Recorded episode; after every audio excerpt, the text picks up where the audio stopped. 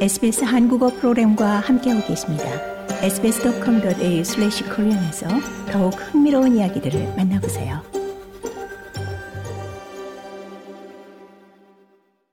호주의 기준금리가 오늘 5개월 만에 또다시 0.25%포인트 인상돼 4.35%로 올랐습니다. 이 멜번컵 직전에 실시한 호주 중앙은행 원래 통화정책 이사회에서 금리 인상을 결정한 미셸 블락 호주 중앙은행 총재는 만약 인플레이션 전망이 악화될 경우 추가 금리 인상을 주저하지 않겠다고 밝혔습니다.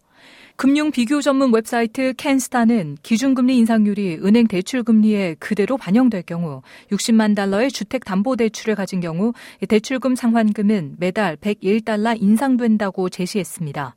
작년 5월 호주 중앙은행이 기준금리 인상을 시작하면서부터 60만 달러에 대한 대출 상환금은 한 달에 1,461달러 가량 증가했습니다. 호주의 4대 은행들은 9월 분기 호주의 인플레이션율이 예상치인 1.1%를 넘어 1.2%를 기록한 것과 관련 호주 중앙은행의 금리 인상을 예측해왔습니다. 연방야당은 알바니지 정부가 인플레이션을 잡기 위해 더 많은 노력을 해야 할 필요성이 있다고 지적했습니다. 비 쇼튼 정부 서비스 장관은 알바니지 정부가 인플레이션을 감축하고 생활비를 낮추는 노력을 해왔다며 차일드케어 보육 서비스와 양육 휴가에 대한 접근을 높이고 에너지 지원을 확대시켜왔다며 정부의 입장을 대변했습니다. 야당의 재무 담당 대변인인 제인휴 의원은 채널 9에 출연.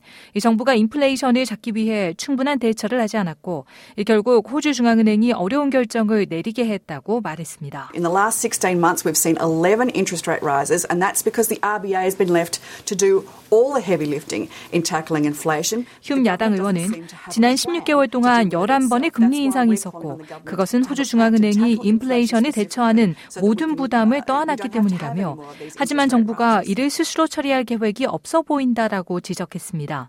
그러면서 그렇게 야당은 정부가 특별히 인플레이션에 대처하는 계획을 세우길 촉구한다라며 더 이상의 금리 인상이 필요하지 않다고 말했습니다.